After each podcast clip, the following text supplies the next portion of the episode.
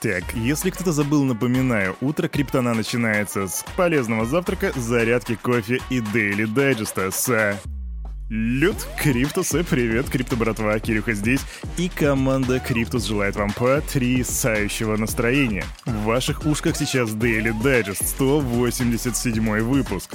А на дворе у нас пятница, 01.07.2022 года. И что мы здесь делаем? Мы сделаем обзор рынка и потом посмотрим, что по новостям. Мы там разберемся. Что там эфир мутится своей бомбой сложности, про тысячи инвесторов, которые потеряли статус миллионеров, про чипы майнинг, майнинга от Samsung и про легализацию майнинга в России, какие там условия.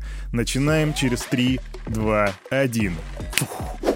Говорят, не читайте до обеда советские газеты. А мне почему-то кажется, что лучше до обеда не смотреть Crypto Bubbles, но тем не менее я захожу туда и вижу, что рынок сегодня показывает, как и вчера и позавчера, красный цвет. LNC минус 16,7%. XRP, RUN, BTC, все вот это в минусе, короче. Что по плюсам? AMP плюс 21,5%, Leo дает плюс 6,3% и QNT дает плюс 5,2%. Давайте-ка поподробнее глянем на BTC. BTC минус 2,9%, э, и его стоимость сейчас 19 457 бачинских. Эфириум чуть выше 1000 долларов, 1051 бакс, это минус 3,5%. Market Capitalization 870 миллиардов, а доминация биткоина на всем этом э, прекрасном, великолепном безобразии, если так можно выразиться, 42,6%. Ну а теперь к новостям. Банк России готов легализовать майнинг криптовалют, если реализация их выручки будет происходить за пределами страны.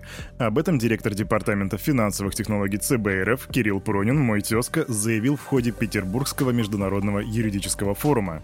Майнинг не является предметом из сферы ответственности Банка России. Тем не менее, майнинг – один из способов приобретения криптовалюты в качестве платы, вознаграждения за ту валидацию, транзакцию, которую выполняют в ходе майнинга. В этом плане легализация майнинга может обсуждаться, но тут следует оговорить ряд условий, которые, на наш взгляд, в этой связи должны быть выполнены.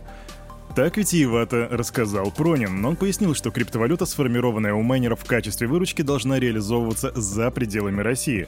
Представитель регулятора отметил, что криптовалюта не должна накапливаться внутри страны, чтобы не создавать мотивацию для ее последующего использования в расчетах.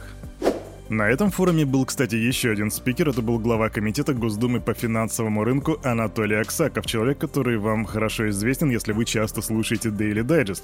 Так вот, он сравнил интерес к криптовалютам с игроманией. Сравниваю криптоманию с игроманией. А это явление существует, желающие рискнуть есть. Ну и на здоровье рискуйте, но под жестким регулированием и контролем. То бишь, рынки майнинга и криптовалют необходимо легализовать, установив жесткое регулирование, так считает Аксаков.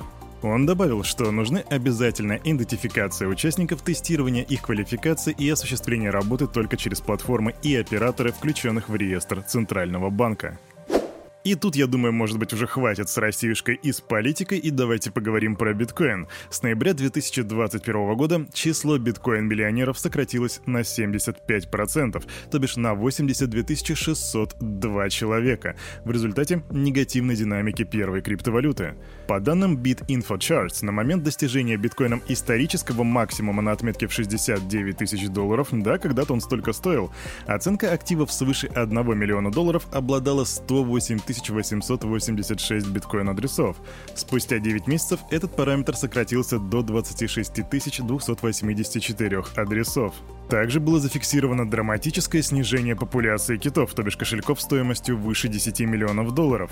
Они поредели с 10 587 до 4 342 адресов, то бишь на 58%. Да, как ни крути, этот медвежий цикл выглядит так, как будто бы это один из самых страшных медвежьих циклов за всю историю крипты, о чем в принципе говорят уже многие аналитики. А вы, крипто-братва, когда-нибудь задумывались, как сейчас дела обстоят у майнеров? Я понимаю, что многие из вас майнят, но вот те, кто не майнит, как вы думаете, насколько сейчас плохи дела у тех, кто майнил биткоин? Как бы то ни было, у меня для вас есть ответ. Сейчас для рентабельности по электричеству цена биткоина должна быть выше 16 тысяч долларов. Чек — это есть. А вот чтобы отбивать все сопутствующие расходы на деятельность, нужно, чтобы ценник был выше 26 764 долларов. Что, в принципе, нам говорит, да, я провел математические вычисления и вдруг понял, что, оказывается, у майнеров сейчас все не очень хорошо. По факту они работают себе в минус. Но справедливости ради скажу, что это уже не первый раз и даже не второй раз в истории, когда что-то подобное происходит. Так что пожелаем им терпения и бычьего тренда, и идем дальше. США, и тут команда Grayscale считает, что SEC применяет непоследовательный подход к инвестиционным инструментам биткоина. По мнению криптокомпании, об этом говорит отклонение заявки GBTC. GBTC, ребята, это Grayscale Bitcoin Trust. Так вот, об этом говорит отклонение заявки GBTC на преобразование в спотовый биткоин-фонд и одобрение комиссии нескольких фьючерсных биткоин-фондов. GBTC утверждает, что если регулирующие органы довольны ETF, которые поддерживают производные продукты от актива, то они должны быть довольны ETF, которые поддерживают сам актив. Команда Grayscale отметила, что к решению о возбуждении судебного разбирательства они относятся нелегко, но компания уверена в команде юристов, а также в своих юридических аргументах. Посмотрим, что будет дальше. Рубрика «Криптофакты», которую я только что сам придумал. Биржа Mexus выдала самую невероятную шпильку всех времен и народов по отношению биткоин к Тезеру. Короче, на этой бирже биткоин в моменте стоил 144, думаете, тысячи долларов? Да если бы, 144 доллара. Не знаю, успел ли кто-то купить по такой цене, но вот то, что ликвидировало очень многих быков на плечах, то это абсолютно точно.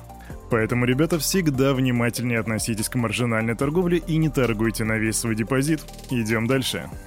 Компания Samsung начала производство пробной партии 3-нанометровых чипов, совместимых с устройствами для майнинга. Новые чипы будут созданы с использованием технологии Gate All Around, и при таком производстве транзисторы получают необычную форму. Samsung заявила, что это должно привести к сокращению размера чипа на 45%, повышению эффективности на 30% и снижению энергопотребления на целых 50%.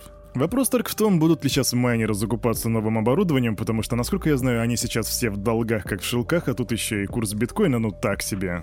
Так что поживем и увидим, будут ли использовать майнеры новые трехнанометровые чипы от Samsung. И топаем дальше. Вчера, 30 июня, в сети Ethereum на блоке 15 миллионов и 50 произошел хардфорк Grey Glacier. Единственной задачей этого обновления была отсрочка активации бомбы сложности. Если вы, ребята, криптокотята, не знаете, что такое эта бомба сложности, то тут речь идет об изначальном фрагменте кода протокола Ethereum, реализация которого экспоненциально увеличивает сложность майнинга, то есть в разы просто.